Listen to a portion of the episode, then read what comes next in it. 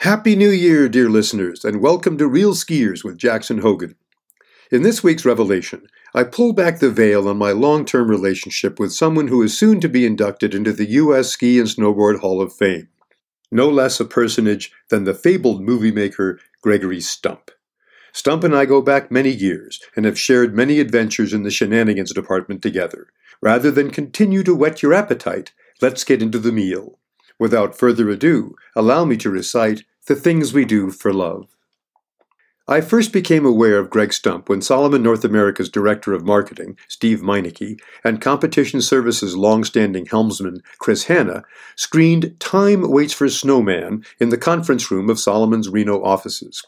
I then served as head of product management for North America, with a portfolio that included all product divisions, so I had a deep enough budget that Meineke and Hanna hoped I could scrape up the dough to send these wacky kids some gear. I was instantly hooked.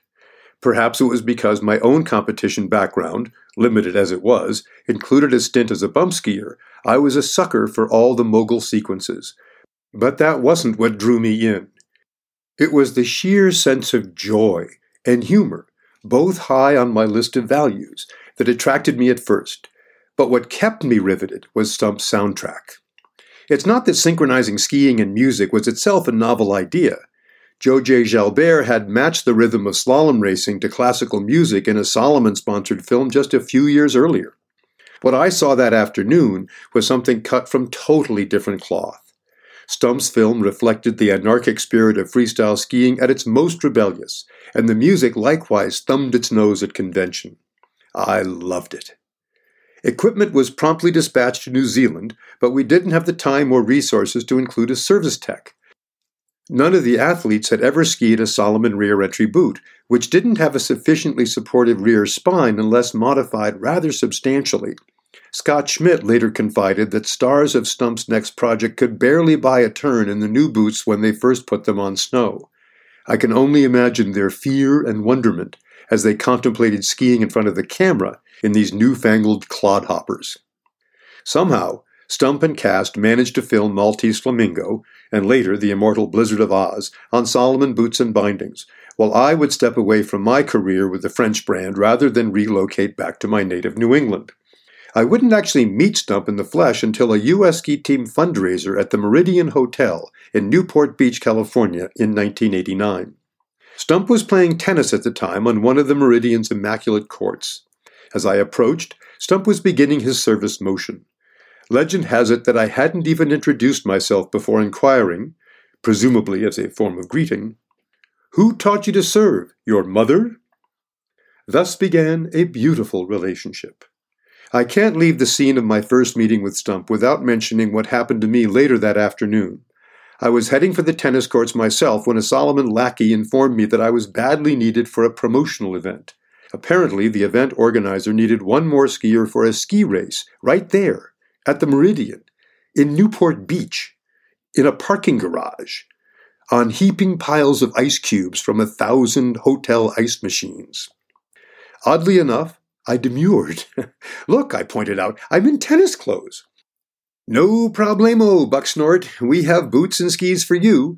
The skis turned out to be about 150 centimeter rentals, and the boots were the SX31, the cheapest, cheesiest boot Salomon ever made, where the only thing holding the foot inside the boot was the power of prayer. Lest I lose the thread of this tale, I'll cut to the finals where I have to race down a parking garage ramp on a slurry of ice cubes and equipment made to discourage the user from becoming a skier. In tennis shorts. No worries, I would only be racing Ken Read, winner of Kitzbühel. The sole reason the result was close was the course was only about five gates long. Another brush with glory thwarted. Back to our story. My relationship with Stump went dormant for a decade until I parted ways with Head in June of 2001. One of the projects on the table at the time of my disengagement was a film project that had stalled in development due to the lack of a director, or script, or storyline, or much of anything else but some already in the can footage shot by another cinematic auteur. Stump got the editing gig, and I was assigned to conjure up a script as a way of earning my severance. This was how I ended up in Stump's small apartment on Maui, recording the voiceover in a cramped, humid bathroom made all the more claustrophobic by thick, loosely laid in layers of waffle foam that would buckle and fold themselves over me while I recorded. It is in such sweaty crucibles that lasting friendships are forged. If you want to hear further confessions about the shenanigans Stump and I have shared over the years, I refer you to the four podcasts I've recorded with him on Real Skiers with Jackson Hogan. You'll hear more tales of our working together in Hawaii, creating Hotel Bella Coola. a vignette of the time Stump escorted two well worn ladies of the evening to the eyewear booth where I was laboring at the Las Vegas Snow Show, and the chaos that accompanied our collaboration on Stump's latest oeuvre, Legend of Oz. In the interest of maintaining the attention of those still with me on this journey, allow me to leap ahead to around 2013. My child bride and I were driving home from a Hogan family reunion in Aspen when we stopped by Stump's studio, The Clockworks, in Victor, Idaho, in time to share July 4th with Stump and his paramour, Casey Sustaita. Stump and I were idly kicking a soccer ball around in the unmanicured fields that surrounded the Clockworks compound when he swung mightily at one of my volleys and, instead of contacting the ball, cleanly connected with a flange of partially submerged wrought iron lawn art. Medical attention wasn't in the offing, and whatever damage Stump did to the bones in his midfoot went untreated. In time, the midfoot took charge of its own repair, leaving Stump with a chronic limp that only recently has improved due to the creation of new insoles to support his ravaged feet. The mangled Tootsies effectively eliminated any hope of skiing for nearly a decade, but with something like his normal gait returning to form, hope is shining just over the horizon. Driving this return to wellness is Stump's impending induction into the U.S. Ski and Snowboard Hall of Fame. Having nominated him for the honor, as I once told Stump, you can't normally get in without being nominated first, I feel it's incumbent on me to help make Stump a skier again in time for the on snow events during the induction week at Sun Valley, Idaho this March. The next step in Stump's return to skiing is to get him back into ski boots. The blessed event is set to transpire this coming weekend, where I will attempt the feat on the boot bench at Bobo's in Reno, Nevada. I don't imagine it will be easy. In fact, it may turn out to be impossible, but I owe it to my dear friend to give it the old college try. I can't think of a better way to repay him for the inscription he scrawled on the poster for the premiere of Legend of Oz, that harked back to the moment we met 21 years earlier. Did your mother teach you that serve? A little postscript.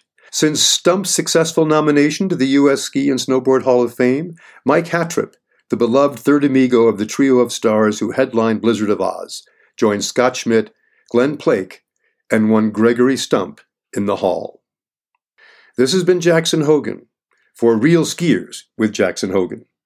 Thanks for listening.